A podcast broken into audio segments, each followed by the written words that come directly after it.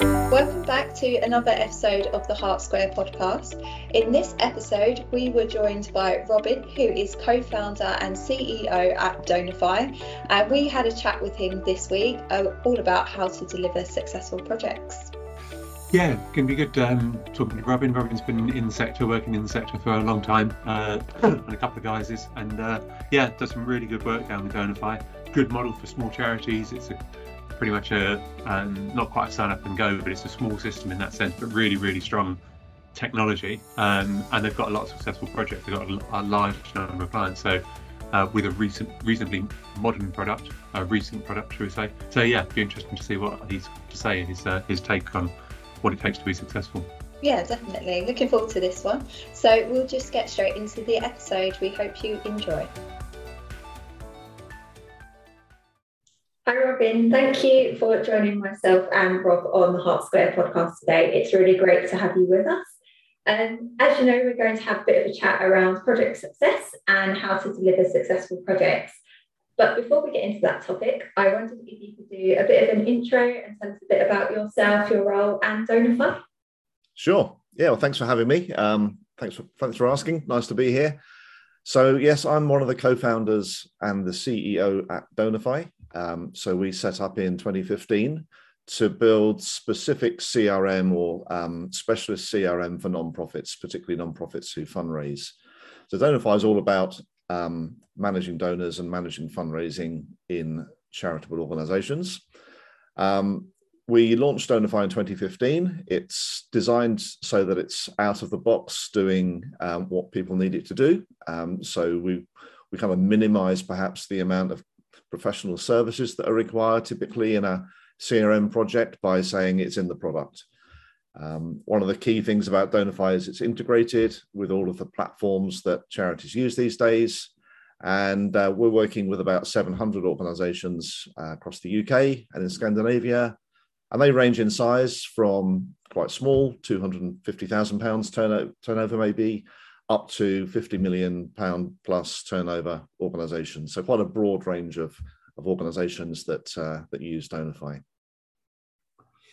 Brilliant. Um, thanks, Robin. And I mean, obviously, you know, we're going to talk a bit about project success and you may be too uh, humble to mention it, but prior to 2015, of course, you had a lot of experience. You know, you worked in the sector, um, in the non-profit sector for a lot longer than that. Uh, I think it's fair to say. Absolutely, yeah. So my experience goes back a long while. I've had a long, long and uh, long and well, not so varied career in CRM. So um, illustrious. Yeah, but we didn't call it CRM in those days. We called them donor databases or membership. Yeah, yeah, the database, wasn't it? Yeah, and technology changed, and really the the idea behind Donorfy is that it takes advantage of the cloud and all the cloud now has to offer with ease of use, you know, affordability and integration, all that stuff. So Mm. That's the difference, I guess, is that the, the technology beneath it all has changed, but the ideas um, and some of the intentions are still the same. Absolutely. Um, it was interesting, though, that you, in, even in your introduction, you mentioned about um, very specifically Donorfy being um, designed to minimize that kind of professional services component of an implementation, which I guess, you know, in terms of our theme for around project success, is, is that was that partly about trying to build consistency and clear expectations of what would be achieved when? Um, was that kind of one of the driving factors for the for the design even of, of Donorfy? Yeah, it was certainly part of the philosophy of how we designed Donorfy because in our previous lives with the uh, the old Progress CRM and and mm. that kind of world, we found ourselves doing the same kind of work time and time again for different clients. So whether it was integrating Just Giving or whether it was integrating with the website, whatever it would be, the client would be spending money on professional services um, where the work could be perhaps more standardized and put into the product and productized so that you were flicking switches rather than writing code to make make the whole thing work together so the mm-hmm. integration piece was really a key part of Donorfy because we thought well many organizations out there are using familiar tools like mailchimp just giving facebook giving um, stripe gocardless all those kind of payment services why reinvent the wheel every time it's implemented? Um, why not make them standard? So that kind of de-risks the the process for the customer, because though professional services can be a wonderful thing, they can also be a, a risky thing as well. Yeah, Yeah, would it also be fair to say that that helps you? So because you've got you, yeah, you've effectively kind of pre-built those in, uh, integrations, so you know what your um, how you how you're going to make all those connections. So it makes the implementation more predictable. Is that fair as well? I mean, well, it makes it shorter, which makes it more predictable. Okay. Um, and and and less expensive. So, um, not that we are completely devoid of professional services. There's always no. data to migrate. There's always a custom integration to be written with something that maybe isn't on our integration map already. Um, and you know, any any amount of stuff that involves human beings requires professional services as well, whether it's training, project management. Um, but yes, generally speaking, the professional services element is is vastly minimised because of the the productized nature of it. Yeah, interesting. Is there also something there um, in terms of when we're thinking about the various different factors that can kind of throw a project out or whatever? What you're also enabling clients to do is to continue using tools that they're familiar with. You mentioned Mailchimp and others, you know, Stripe, etc. Down, um, so they can retain those products that or specialist products that they're already using potentially, and focus therefore. So when you come to the people side, they can focus more on the role of CRM within that mix. Is that part of it? Yeah, absolutely. Sometimes there is an education piece to do because it may be that for some reason Mailchimp has been their their kind of de facto CRM mm. um, until they decide they need a CRM, and Mailchimp then becomes one of the players around the CRM. So, yeah, yeah, uh, there, there is the comfort in in retaining the tools that they that they know and love, um, but integrating with them and I suppose it's making it's helping people understand the role of the CRM then in the technology landscape, which is going to be about a single view of what someone means to you all the time, um, but not necessarily doing all the jobs that those satellite systems do. So we integrate with Eventbrite, for example. Eventbrite mm-hmm. is going to be a, a, a bigger and more broad event management system than perhaps any event module that we might build into Donify. So we integrate with that um, so that you get the information in the CRM about events people have attended and that kind of behavioral history, which can then inform your marketing. So that's the role of the CRM is to is to you know be that that repository for enough information to give really good customer service to your, your donors, your supporters, but then identify them and segment them and and, and market to them appropriately mm-hmm. from there. But we don't, yeah, we don't get involved, for example, in uh, e-commerce. So um, Shopify or WooCommerce are, are, are, out there doing what they do brilliantly. We would integrate rather than rebuild. Yeah, yeah, which makes a lot of sense, like you said, from technical perspective, but also from that you mentioned, you know, the people side of, of projects, which is kind of the most important part of it, really, isn't it? Or we try to make it the most important part. So I guess that upfront education, you know, piece to people to show, like you say, the role of the CRM, how that fits, and then to be able to explain to them kind of what they're what they're in for in terms of the implementation project, you know, what, what's required of them, um, their role in, in the project. Is that then something that you specifically concentrate on kind of when you're initiating the implementation, I guess? Yeah, it is. I mean, everyone's different and sometimes we find ourselves doing that education piece in the pre-sales you know because people are coming with a certain set of assumptions um, and we're, we're having to sort of help them think through those things. Uh, some people have done it before somewhere else, and they they they they have a method, and they they want to you know bring that to us, which is, sometimes that's fine as well. But yeah, people are the interesting part of any project, so uh, mm. that's it's always fun. Um, I think the the key thing is if if people have you know if everyone has the right attitude in it to you know being flexible and being supportive of the project uh, you know i guess it's it's it's hardest when when invited into a project where the customer says, "Do this to us," do, you know, add, put this yeah. CRM system into us and make us more efficient somehow. We don't really want to understand how, but um, so they're, they're, the challenging ones. But there aren't too many of them. Um, so yeah, we gently gently try to nudge them in the right direction of, of getting the uh, getting the orientation for the project right before we before we start. Yeah, yeah, like you say, you don't want it to be just something like big ta-da, you know, here's your new system. They're not really then bought into it, do they? Are they? Um, so is that, I, I suppose, a, an element of the of the success then actually is is kind of aligning expectations up front? Would that be part of that then? Would you say making yeah. sure we're on the same page and seeking to achieve the same thing? Yeah, I'd say so. I think there's a tendency um, you know, you can, you can understand it from a customer point of view. They're embarking on a project that they want to transform their business. And there's a certain set of assumptions that go with that. Like we're going to get some software, we're going to get some people to help us use it. And at the end of that, it's going to be great.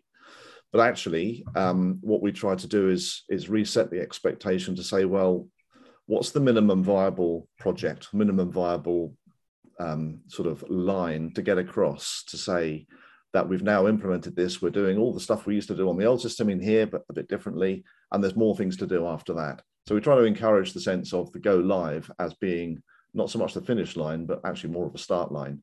Um, because life with the CRM and improving it and you know really getting some of the benefits will come once you've done the hygiene stuff and you've gone live on the uh, the stuff that you needed to to do just to function as an organization. So yeah we will try to, if it's a if it's that size of project then that's the sort of attitude and the kind of um, expectation setting that we, would like to, to take. And we'll do that often um, in you know what you might call some sort of chemistry meeting with a client where you would make sure that you're all on the same page and that you feel like you can do business together mm-hmm. you know mm-hmm. we in the selection process of selecting a crm obviously the customer has to select the right crm but we have to select the right customer as well um, because if we can't find a way forward with that customer, or that customer maybe has a completely different culture to us, then um, you know we may not, may not be the best provider for that. And you know we we have you know been in that situation where we've had to say to the customer before, well, look, it, it's great that you want to do CRM, but maybe it's not us that you need because this is how we do it, and this is how we think we can work with you. So yeah, it's uh, it's all down to people. Mm, that's really interesting. So that organizational culture, like you say, the alignment of cultures between how you operate and, and how you see CRM and technology in their world has to match what the client, what the customer, um, how they perceive it as well. Yeah, we, we don't expect everyone to be like us and be like them, but we have to better work together and mm. and, and you know, rub along together and, and get the job done. Um, so yeah, we will look out for good signs as well as the odd red flag in that uh, in those initial chats that we, we would have. But you know, by and large, uh, we're a pretty easygoing bunch, I think, and we would uh, you know be able to find a way. Um, I think that also plays into one of the other things that as a business we're set up to do, which is that we yes, we implement our own software, but it's not always us that implements it. We have a partner network of um, accredited partners who are certified and trained to implement Donorfy for clients. So um, it may be that uh, a particular client we feel would work best with us or with partner A, B, or C, whoever that may be. And that relationship is important. Um, so sometimes we have that flexibility to say which partner is the most appropriate partner both in terms of scale for this project or expertise or even just the culture, the kind of organization they are. Mm. Because we find that the skills required to develop software and support it are very different to the skills required to implement it. Implement, okay. They're, it's quite a broad set of skills, really, if you think about it. You have to be, um, yeah, you have to have a different skill set really to do the implementation. So so that's why we have a partner network that brings the strengths of their experience into into implementing Donorfy for our clients. Yeah, that's good actually, isn't it? To have that, like say, the options to have variable different implementation partner experiences um, to bring into play, so that you can help to, you know, because you've obviously got the confidence that you're you've, you've got great technology. We know that, um, and that the technology can achieve what the client's looking for. Um, your point about then organizational culture means that you can yeah as you say you can pick the most appropriate um, or the most aligned of your partners to, to work with any given client which which again must improve the opportunity for you to succeed in the in the implementation. Yeah definitely. Um, with and it's not just the culture it's not just you know the way the partner goes about their business. It may be their skill set their their technical capabilities. So we've we've had projects where as a supplier, we can front the whole thing, but we've brought several partners or multiple partners in at different times to cover different skills. So, for for example, we have one partner who is particularly uh, well versed in um, major donor fundraising and trust fundraising. Uh, so, it's particular disciplines within the fundraising world. And helping them use and make sense of the CRM in that particular area is great for that part of that project, but it's a bigger mm. project than that. So we'll have other people doing other pieces. So sometimes we do, you know, sometimes we bring the partner network together and, and they, they're happy to collaborate with one another. Um, and there's no kind of, you know, from our point of view, there's, we have no vested interest in that. It's just the right person for the right job. Yeah. Yeah, yeah. Good to be able to call on those different experiences and expertises, though, isn't it? um, which, if I'm right, that's not the whole partner network as such, but again, that was part of the ethos when you founded Donorfy, wasn't it? It's a very collaborative piece of work to pull the proposition together. Is that fair? I mean, you had charities and other tech partners involved, didn't you? Definitely, yeah. We had a, a little panel, a sort of reference panel when we started building Donorfy to help give us some guidance about what it was turning out like, whether it was looking good or looking bad, or whether we should integrate with this or that. And that was um, a really good year. It's that glorious time before we um, had any customers to answer to, where we could actually develop software and and and um, you know put a lot of time and effort into that, which is great. And then obviously customers come along and help you shape it even more. So that was the initial. You're right. That's the initial kind of um, genesis of Donorfy was to get that uh, broad input into it. And yeah, we continue to do that today. It's it's one of our values as a company. Is we um, the value is build it together. So we we we try to build Donorfy with um, with our customers and others' input. And the partner thing was a conscious decision because we knew that we'd only ever be able to grow as quickly as our professional services team allowed if it was all in house. Okay. Um, so a partner network is quite a good way for us to be able to scale quite quickly because we can add more partners um, at another time. So that was the business rationale from from our point of view, which uh, mm. Very happy we took. Yeah, definitely. And that um, that ongoing collaboration with clients is that something that you see actually, you know, on topic on our core topic around ensuring the success of the project, so the implementation project in this piece do you do you get the sense that your clients, because they know you've obviously you know, described that ongoing relationship with them and then being able to influence the project, the product down the line, do you think that helps to kind of uh, build those foundations of a really successful partnership rather than some kind of you know bang heads client supplier thing going on? It did, yeah. We we had a little project a couple of years ago now to get some insights from our customer base as to what they liked about being a Donorfy customer, what they didn't like about it, um, and one of the things they did like about it was that they sensed they were on a bit of a journey with with the product themselves. So they had some skin in the game, for want of a better expression, with yeah. the product. They they were a customer, so they're paying, and part of that subscription that they pay for a you know cloud product like Donorfy is folded back into improving the product. Um, okay. I won't pretend that that's an easy balance to strike all the time because um, you've always got far many far more suggestions and you've got time as a software business. Yeah. Uh, you know, that's probably the tale of every software company that's ever been that's had a customer uh, is that you get more ideas and you've got scope to do. So we do have to balance, you know, what comes in from our customer base as ideas versus our own ideas and what the broader kind of industry is telling us and what technology trends are telling us. So it's a bit of a balancing act, um, but it enables us to build in the end a product which is you know what our customers want and is fit for the future. Yeah and that's the thing isn't it? Because about let's say the technology itself um, as you said earlier you know is a specialist crm for fundraisers. Um, it has those core components for the if you like the not tangential systems but that you've got that ecosystem that you sit in the middle of and integrate with but you need to be able to kind of keep moving that forward don't you? Um, and i think you know potentially kind of if technology gets too complex, again, that adds risk to a project. When we're back to kind of the idea around standardization and predictability. So is that something that you help to kind of mitigate against, do you think, by the by the, the way in which you evolve your product? Yeah, I mean, another one of our values as a company is to add simplicity. So we we always, as we develop the product, we try not to make it more complicated by adding more things to it. We try to make it simpler by adding more things to it. We we borrowed that. I think it's Lotus cars. Their oh, really? their uh, their strap line was something like "add lightness" or something to their cars. So anytime they develop the car, it's lighter and faster. um, so anyway, hopefully they won't be after us for that copyright on that particular one. But adding simplicity, Battery, right? we try to uh, yeah we try to add simplicity as we develop the product. Don't always succeed, um, but we you know it has to look if you're seeing it for the first time like it's a fresh, easy to use product rather than something that's had lots of things bolted onto it Mm. over time. So uh, yeah, that's the that's the general idea. Okay, nice, nice. Um, what else we're gonna?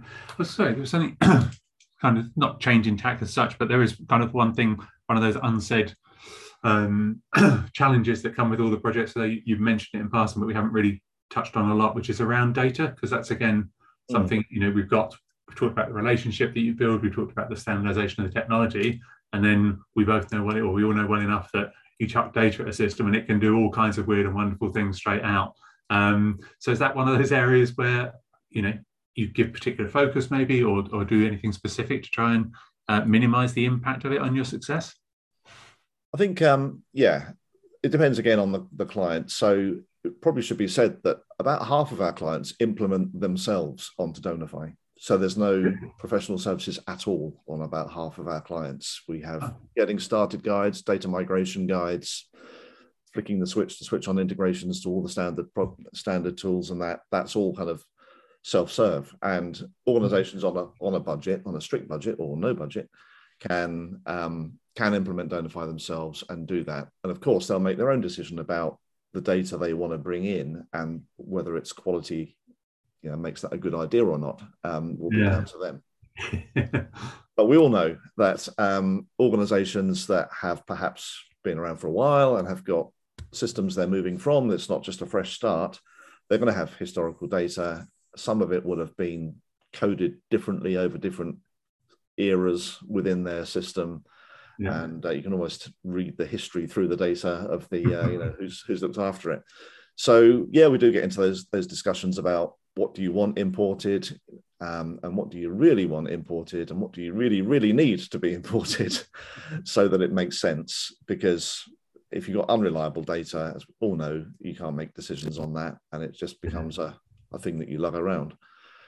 Um, one thing that actually makes people it focuses people's minds is that Donorfy's pricing model is is volume based. So um, people don't really want to bring a ton of supporters into their database that have not given for 17 years because they'll pay for them in Donorfy. so yeah, yeah. our pricing model is very much volume based on the basis that if you've got good data and you're growing as an organization, you'll succeed and your subscription to Donorfy only rises when your your data you know, grows in volume. So um, that's quite a useful kind of little tool for people to remind themselves about, you know, what do I really need in here? Um, and, you know, do I really need that historic data that, you know, just because it's there? And you can always keep it offline if you want to. yeah, yeah, true. Good way to motivate people, though, like you say. Yeah. Cool. That's really interesting, actually. And um, one thing I know we you sort of briefly mentioned before was kind of around trends um, in the sector, and I was just wondering if you are aware of or you you'd like you know see any trends that are in the non-profit sector at the moment, whether that's technology or um, just the way projects are being delivered. Um, yeah, if you see any around, really. Yeah. Um, well, I suppose one trend that has been ever present in the last, you know, seven years since we started Donorfy is is that of integration. And, and integration is not going to stop being a trend. It's I don't know what defines a trend. Can something be an old trend? But anyway, um, integration. with- There's always a shopping list of things to integrate with because people will pick up the new online donation tool, whether it's TikTok or something else. They'll say we want to you know any donations that come from that place we want to end up in Donorfy in the crm um, so there's always integrations um, i have to say we're not seeing a massive demand for crypto uh, there's a lot of talk about it um, or there was uh, and it hasn't really been something that's kind of made it to the top of anyone's list. I think um, we already integrate with stripe who are adding a crypto element to their offering anyway. So it may be that through through that we will naturally be supporting crypto donations. But yeah that hasn't really been a, um, a big driver. I think one of the things that is coming through gently um, and i think it possibly scares some people but it's the notion of, of artificial intelligence or ai coming through into the crm world into fundraising as well Mm. We're seeing that happening with um, with uh, machine learning, the machine learning aspect of AI, where looking for patterns in data that you might not, as a human, have asked it to show you. Um, so, you know, what are the most likely people to respond to an upgrade appeal? Or what are the most likely people to respond to a legacy ask? Um, and it may not be the people that, as a fundraiser, that you think you should target, but your system and your machine learning is telling you that actually these are the best 312 people to ask for that thing. Um, so we have done a bit of work with, uh, with, with machine learning. We've got a couple of pilot projects running with a, a few clients to to test the the machine learning segmentation versus a human segmentation, which is going to be quite an interesting outcome, I think. Uh, so yeah, we're we're we're in the middle of that at the moment. So watch this space. Yeah, cool. That's that's really interesting actually because AI and machine learning is something a topic we've picked up previously in, in conferences we've run um, previously. So it's interesting to see how how much time it's taken for that to kind of um, come into the sector and and be adopted. It's it seems like it's a slow adoption. Is that fair to say? Yeah, right. It is, and I think there's sometimes a bit of fear around the term AI. People think of mm. robots taking over their lives, and and and and you know, I, I, guess there's a wider social implication about decisions being made for us by machines. Um, mm. So, you know, not to belittle that, but uh, but yeah, I think maybe maybe its time has come. It's just finding a an application for it, a use case which people are comfortable with. Yeah. I think that's exactly it, isn't it, Robin? It's, you know, as you say, Ellie, we've been talking about AI and machine learning for a long time, but then it's finding kind of real world examples where it can add value. And actually, on your point about the, the fear, Robin, I completely agree. I think it's about people understanding that it, they can work alongside the machine, however you want to describe it, the robot, whatever. It's about harnessing the power, but combining combining what a machine can do with what we can do, because it's about scale as much as anything, isn't it? The ability for a computer to mine so much data to derive those patterns that we could just we could do it. It would just take us, you know, two and a half lifetimes to to achieve what they can do in an hour. Absolutely, yeah. Yeah, the machines are here to stay. They are. They are. but just conscious of time there, and um, I think that's a good point to end on. so I just want to say thank you for joining us today, Robin. Great stuff. Thanks for having me. Thanks, Robin. Enjoyed that. So, we really hope you enjoyed the episode with Robin. Um, it was great to have him on the podcast this week and chat to him about his experience and working um, in the non-profit sector. I found it really interesting when he was speaking about the people side of the project and the importance of the alignment of organisational cultures and how important that is really, um, which I know is something we speak quite a lot about here at Hart Square.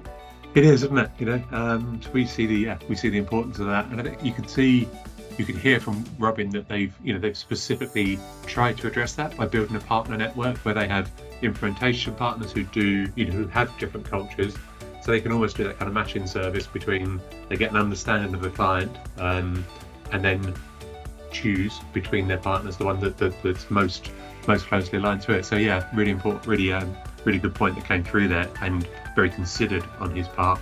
And I think that it's reflective actually of um, the nice perspective that Robin adds there, where, where the product is is in the nicest sense, you know, it's a kind of it's not plug and play, it's not far off. It's like you know, we're not going to do, we're not going to spend months and months and months configuring it specifically yeah. to and um, it's intended to do its thing and then to plug into whatever you already got, which is all about actually making it light and and light to implement and therefore really to increase the chances of project success. Mm. Yeah, so he's got you they kind of got in front of the curve in that respect, like yeah. identify the risks are to project mm. success, and then designed the product and the nature of the solution to mitigate against it, which is really smart.